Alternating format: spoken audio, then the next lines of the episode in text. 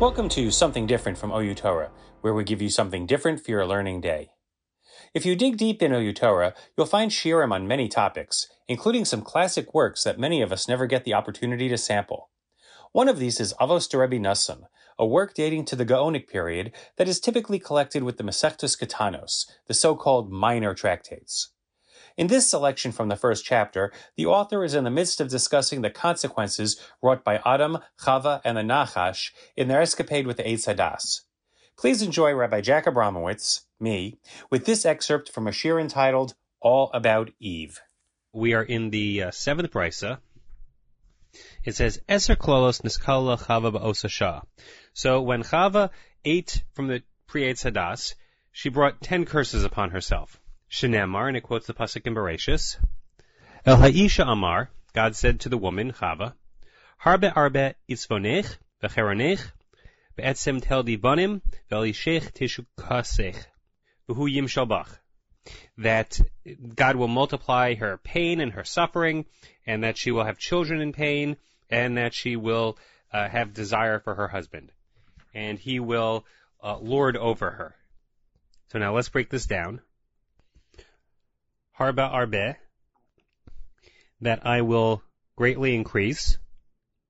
Elushte revios dam. These are the two showings of blood. Achastam tsar nida, achastam tsar basulim. So one is the uh, blood of the, the, menstrual flow, and the other is hymenal blood.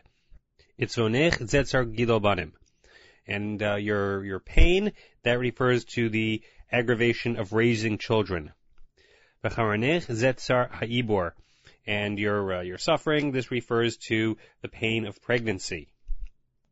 Be'etzev tel divanim, in pain you will bring forth children, kimashma'o, that's its obvious meaning, which is of course the pain of childbirth.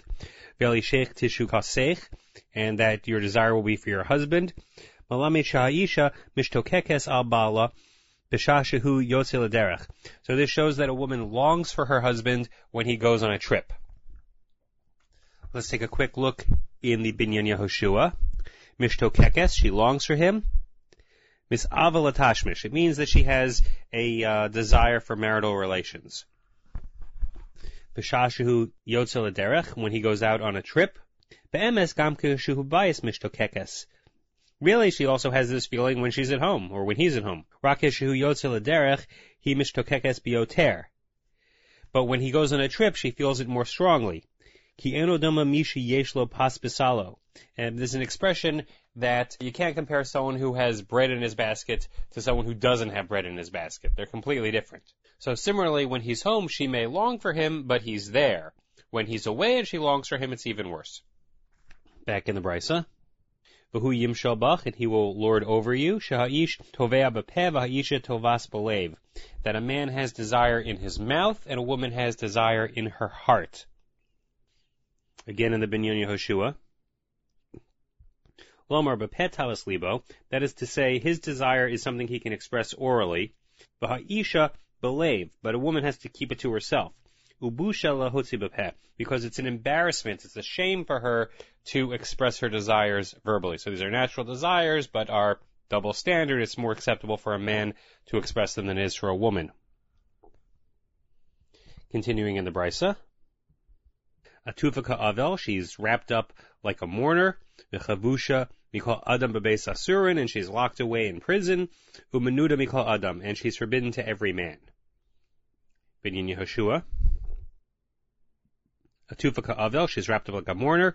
Busha Letseis Barosha Perua, it's an embarrassment for her to go out with her head uncovered.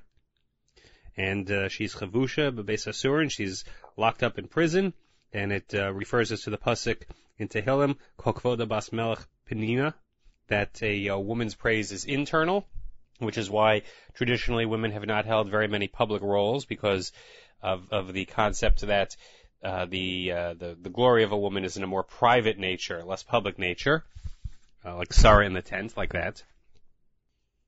Umanuda Mikal Adam, and she's prohibited to every man. She'asra l'kol adam chutz mibala. She's forbidden to every man except for her husband. Nashim harbe. But a man can have more than one wife.